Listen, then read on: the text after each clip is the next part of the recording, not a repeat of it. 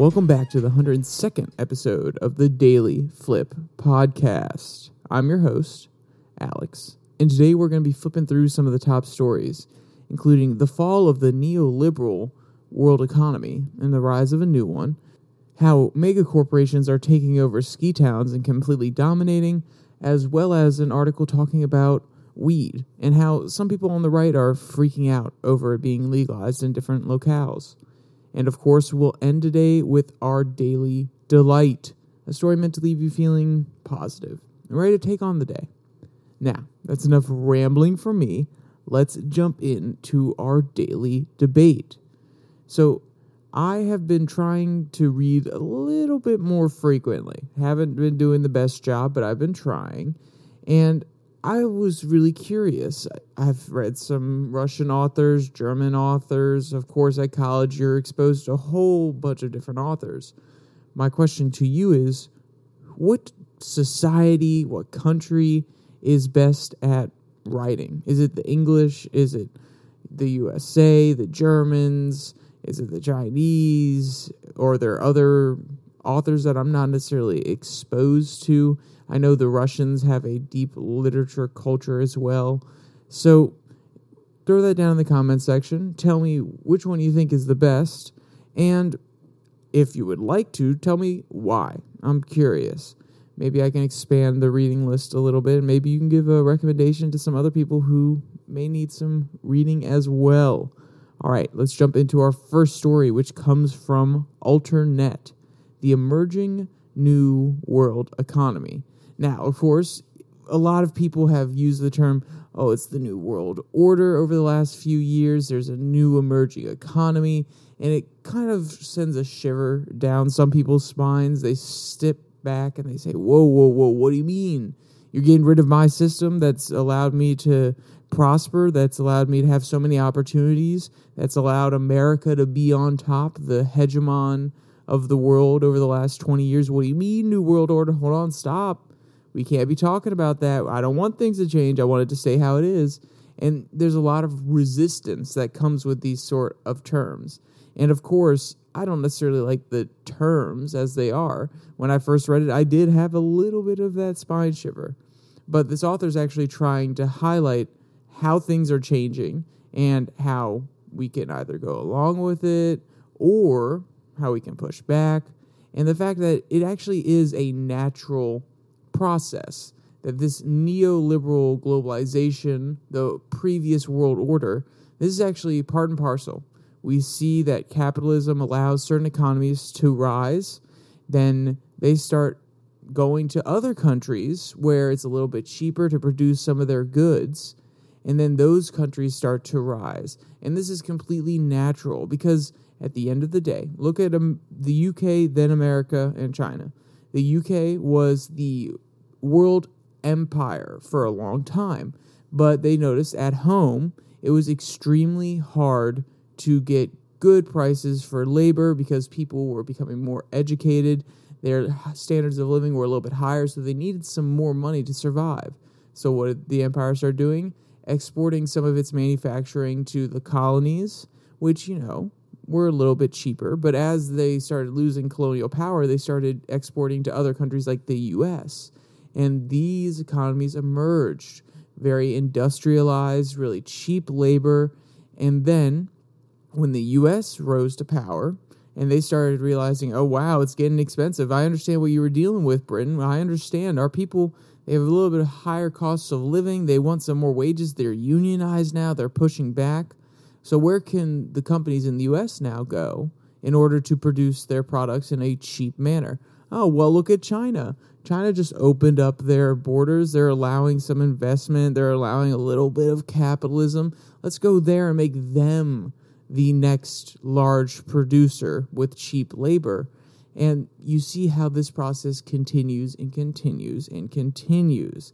So, if you're an American right now, you kind of have to accept that. You kind of have to say, okay, yeah, we have seen this pattern before, and it's going to happen to China and India too. They're going to grow in power and then they're going to start exporting their manufacturing to less fortunate countries or countries that are growing rapidly and have a lot of cheap labor. So this needs to be accepted, is basically what the author is getting at. But let me use his words to describe what's going on here. I think I gave a good summary, but he can go a little bit more in depth than I can. Quote First, the neoliberal globalizing paradigm is now the old. Economic nationalism is now the new. It's another reversal of the previous position, driven by its celebrated profit motive. Capitalism is in its old centers, Western Europe, Northern America, and Japan, invested increasingly elsewhere where labor power was far cheaper. Markets were growing faster, ecological constraints were weak or absent, and the governments better facilitated rapid accumulation of capital. So let's pause there.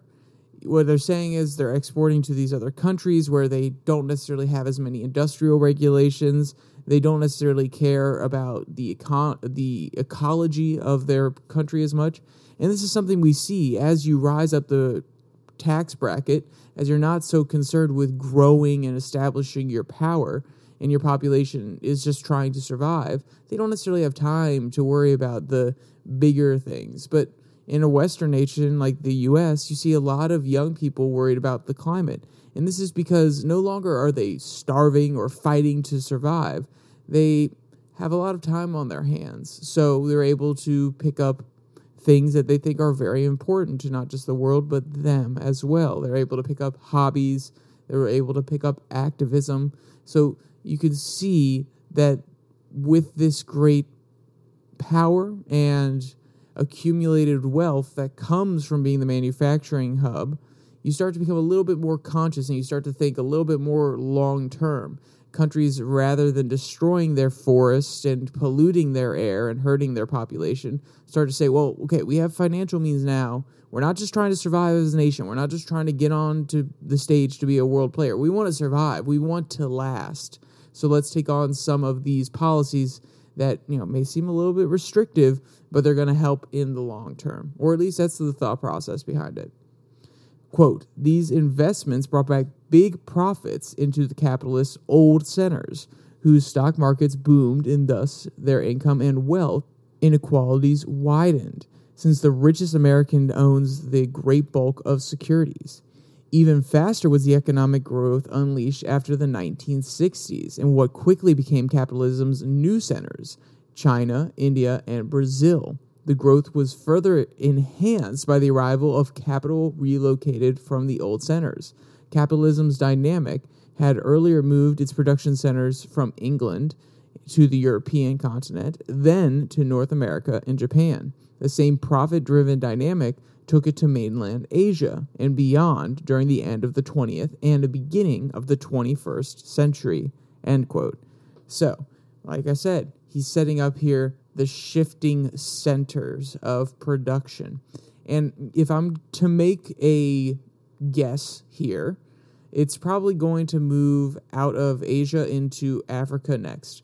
We're seeing a lot of these countries going through reforms They've had a, a lot of countries in Africa, not all of them, have had enough time to reestablish national identities. I mean, a lot of these African nations weren't actually formed until the 20th century. So they're been a little bit slow to actually stabilize, but as they're doing so, they're starting to have larger populations and China has been making lots of inroads in Africa. And I think that's because they realize this same thing will happen. They're going to have to find a place to export their manufacturing processes, and Africa is going to have the next big boom. And maybe some other places in South America. And obviously, if you're listening, you're probably thinking, well, Alex, of, of course, that's obvious. If you know what's going on, you know about the growing power of the global South. But if I had to make a very quick prediction, it would be Africa is going to be coming next.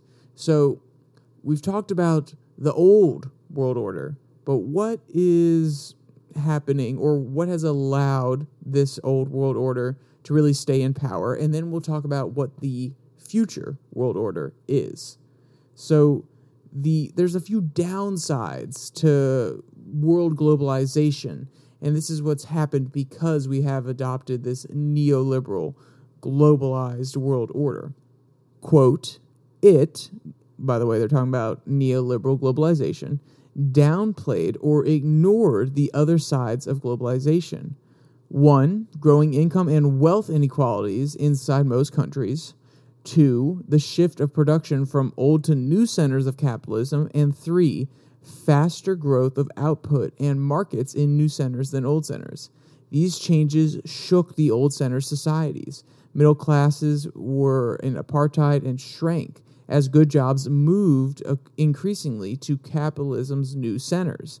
The old centers' employees' classes used their power and wealth to maintain their social position. Indeed, they got richer by harvesting the greater profits rolling in from the new centers. End quote. And you can see this very obviously. Think about call centers. If you live in America and you want to call a company because they are offering customer service, you have an issue, and it's a little bit later at night. Well, a lot of these call centers have been exported to different countries. And this is because, one, the time schedule is a little bit different, and Americans don't like to work, past five o'clock. So they don't want to do a two shift system. So they just say, okay, we'll open a call center in India that can ha- handle the rest of the day, and it's a little bit cheaper over there. Or they'll open a call center in a different country, something of this nature. And you can see the change of these jobs going to different areas because these companies they need to cut costs where they can and this you know it's great for the companies and it's great for the richer people is what the author's saying here but the middle class the people who weren't necessarily making the biggest bucks who didn't necessarily get a college degree but could work in a call, call center who would have taken those night shifts in order to get by now they they can't they're losing that income to a different country and it does shock the system a little bit. It causes a crisis of, well, wait, hold on, what do we do now? A lot of these more menial and not to be degrading, but these jobs that don't require specialization in any way, they're being exported. So what you saw in England was an increase of finance jobs in London or a lot of different service jobs. And you'll probably see the same thing here in the United States and you'll see a lot of people pushing for maybe more specialization, trade schools. We've seen a lot of that recently. If you want to go to college, they'll have more specialized degrees in IT, in computer science, things of this nature. So you start to see a shift in the old centers in order to adapt to the situation that they are now in. Or you may see more truck drivers. But if you notice what I said, all those different categories, a lot of them can be replaced. Not necessarily the specialized tradesmen like plumbers, they can't necessarily be replaced yet. But truck drivers may be replaced by AI and self driving systems here soon. A lot of computer coders could be replaced by AI systems here soon. So we have an even bigger shock because we're coming into the realization that our economy is shifting, that we are no longer a big manufacturer, we're losing a lot of jobs at the same time as a revolutionary technology like AI is coming around, which would take even more jobs. So, what is happening because of this? There's kind of a fall of the United States. The prestige has kind of fallen off a little bit. And what does that actually entail? The author goes into it here, so let's jump into a quote. Quote, the question is whether the US has learned or ever even can learn the key lessons of Britain's imperial decline or will it keep trying military means, even more desperately and dangerously, to hold on to the global hegemonic position that while it relentlessly declines? After all, the U.S. wars in Korea, Vietnam, Afghanistan, and Iraq were all lost. China has now replaced the U.S. as the major peacemaker in the Middle East, and the days of the U.S. dollar as the supreme global currency are numbered. U.S. supremacy in high tech industries has already been shared with China's high tech industries. Even major U.S. corporate CEOs, such as Apple's Tim Cook and the U.S. Chamber of Commerce, want the profits of more trade and investment that flow between the U.S. and China. They look with dismay at Biden's administration's risingly politically driven hostilities directed at China. End quote. And this is what the author, this last line, is highlighting as a rise of nationalist economies. That these economies, as they become the old centers of power and as they start to lose a lot of their prestige on the world stage, which the U.S. arguably has done, whether you want to disagree or not. There's been a few bumbles that we've made on the world stage, and obviously China's stepping up in major ways. So as this happens, you see a lot of protectionist policies. You see a lot of tariffs, trade wars, trying to insulate the US from losing its power and discriminating against other countries' goods in order to make sure that the US companies can maintain their foothold and not get priced out by other countries' companies. But this is very nationalist. This is not necessarily free trade. It puts a lot of limitations on companies who rely on these cheaper goods from other countries. And at the end of the day, cheaper goods helps everybody, or at least that's how the theory goes. And with nationalism, though it protects the corporations and companies in the United States, it causes the American citizen to take on the penalties. It says, okay, now you're going to have to pay a little bit more for this one product that used to be $50. Now it's $55. It doesn't seem like that much.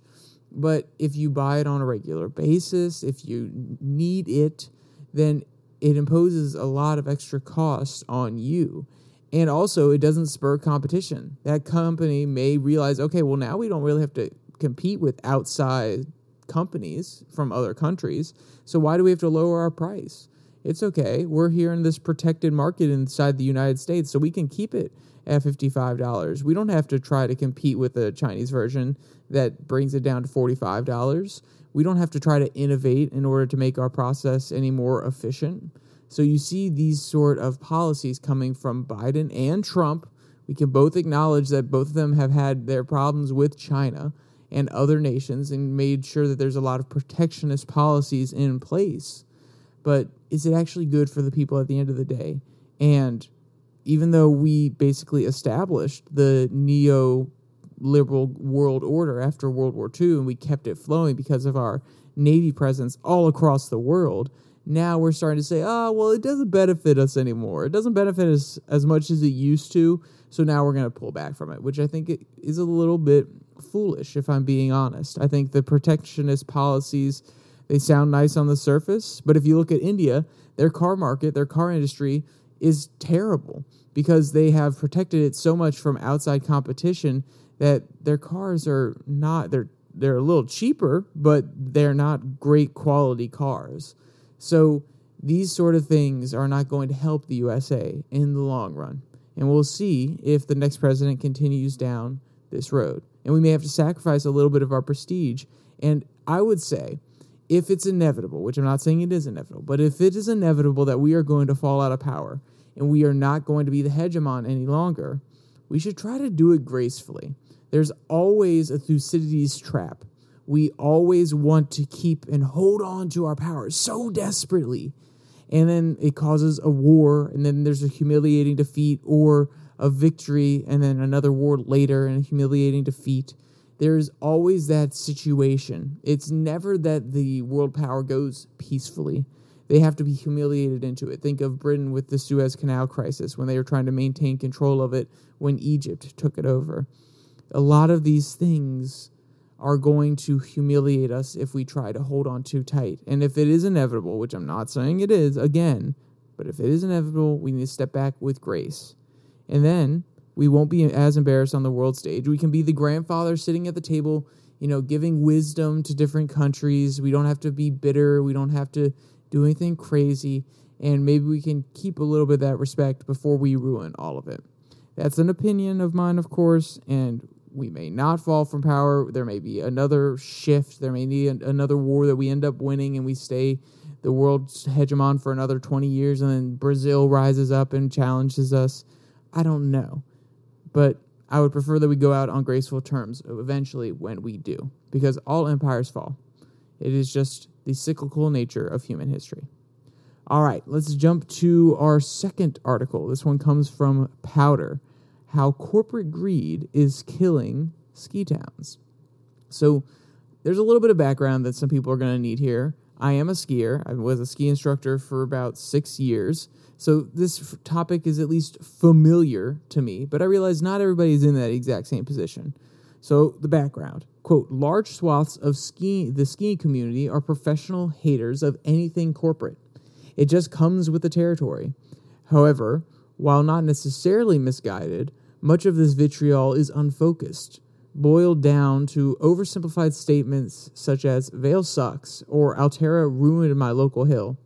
If you're always wondering the actual how and why of what ski resort conglomerates are doing to ski towns, look no further. End quote.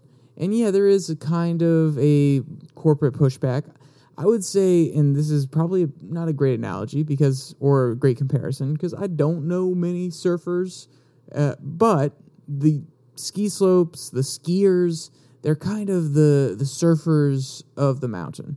They have that same mentality, or at least this new generation has that same mentality, which is, don't mess with my hill.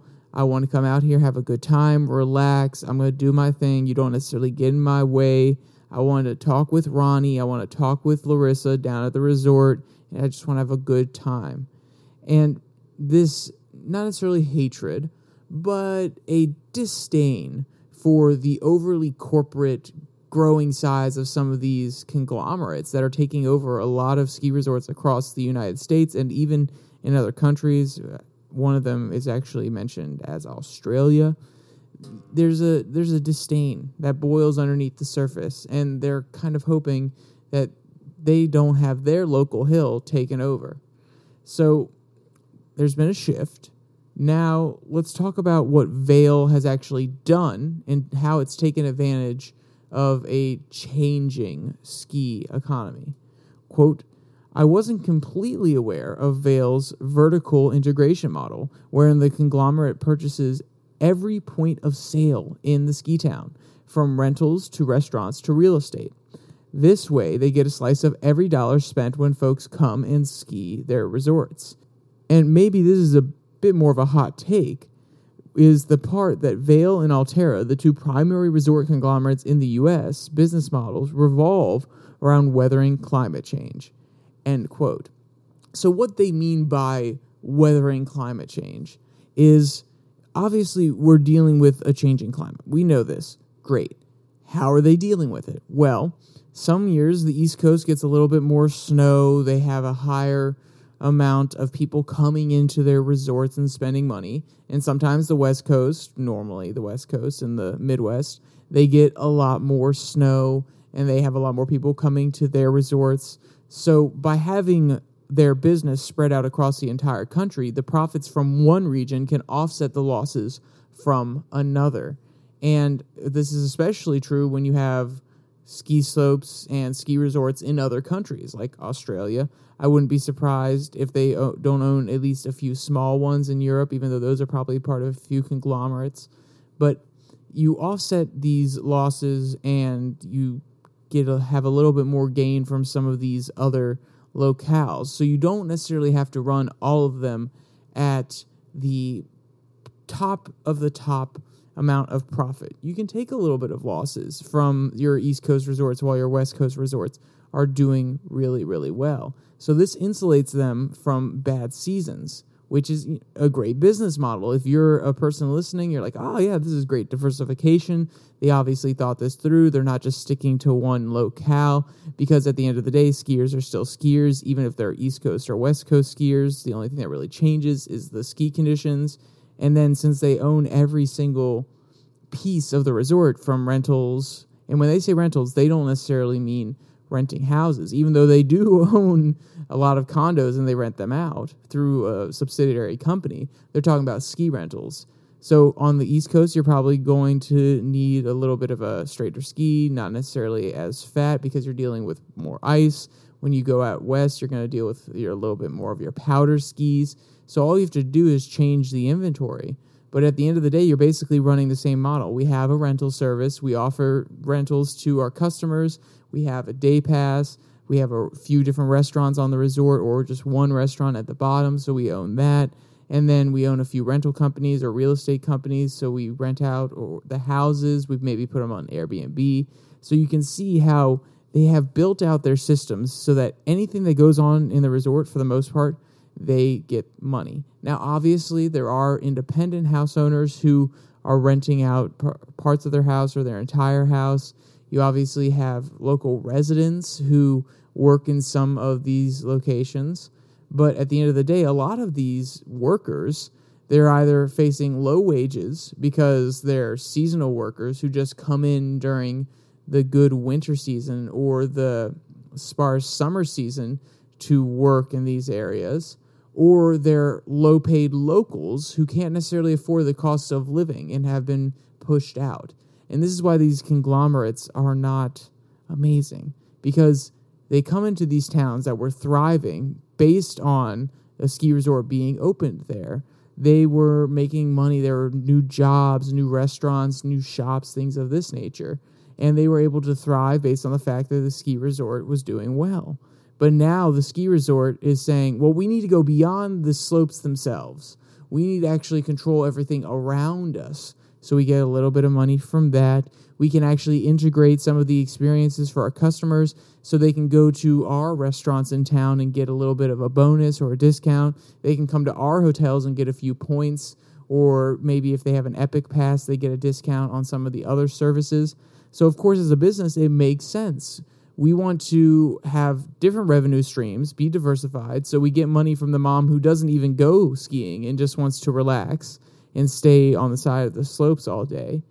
But also, we want to make sure our customers have all the amenities that they need. But then it strips the local economy of all of their businesses, restaurants, services that they've created over generations. And now a bigger player comes in with more money and can basically cut down the prices until they can get rid of that competition and then raise them back up when they're gone. So you can see how these conglomerates are not necessarily killing, but they're having a very negative effect on a lot of ski towns across the United States. And that's why you do see this pushback from a lot of skiers who say, well, that mom and pop shop that I used to go to for my rentals, or that mom and pop shop that I used to go to for groceries in town, they were able to offer a little bit of a, a lower cost. And I really enjoyed seeing Betty and Diane or Susie and Rob. I loved seeing them, but now they have to move away because they can't even afford to run a company, but they can't even afford to live there half the time. So you can see how this is a problem. And if you want to watch a video, so this article actually talks about a video by, I believe, Wendover Productions. I watched that video to get a better insight as to what's going on here. And if you want to watch that video, I would suggest it. It gives a great breakdown. It explains a lot more aspects of the worker side of things than I went into. I went more into the local economy because that's something I feel comfortable talking about. And the worker side is something that, you know, I didn't necessarily have to deal with as a ski instructor. I was very fortunate that I was in a very small ski resort that's not taken over by a conglomerate. It's more volunteer your time where you can here and there kind of thing. Of course, you do get paid in certain situations, but they expect a lot of you to just volunteer, give back, just do whatever they want you to do because you're part of the community. And that's something beautiful about the ski resort I worked at. And I feel like that's a little bit lost in some of these larger corporations, but I've never actually worked at one of them, so I didn't necessarily want to talk about that side of it as much. All right, so we'll move on from that article and we'll go to our last one and it's a it's a pretty short article, so it'll be quick. It comes from the Daily Beast. Let's be blunt. Legal weed is driving right wingers mad. And if you don't love this title, it has a few different plays. Obviously, let's be blunt, talking about blunts of weed, and it's driving right wingers mad. This is an argument that right wingers or conservatives have been making that weed can actually drive you mad. There's a there have been studies that show that it can cause different psychopathy, or if you have the predisposition to schizophrenia, you could have a mental break of some kind. The data does show this, and also there have been new reports that I've seen from some of the conservative commentators that I watch talking about how there's a psychological dependency, and actually, it is that weed is addictive now. Now, did I look into the research myself? No, because I I don't necessarily want to believe it, but also I don't necessarily care as much. Because at the end of the day, I think that you should be able to smoke what you want. You should be able to put what you want into your body. Yes, that goes for other drugs as well. I don't think that they're good. I think they're terrible for you. I would not encourage that type of behavior. But I'm not going to come in and say the government has to outright ban these products because we've seen over years upon years of the drug war when things go underground they have to make them cheaper. So they cut them with different products they synthesize them versus if it was on a legal basis then you can ensure that your drugs are not tainted. They have to go through a verification process things of this nature. Now of course those views could change. Maybe like a lot of conservatives say once you have kids you start to think about things a little bit differently but I fall on the side of Kyle Kulinski for the most part on this one, which is hey, let people put in their body what they want. So this Daily Beast article really starts to highlight some of the right wingers who have been saying some things that they don't necessarily agree with. Quote, right wingers are losing their minds over the fact that marijuana is legal in large parts of the country. For proof, look at no further than the opinion pages of Rupert Murdoch's own New York Post.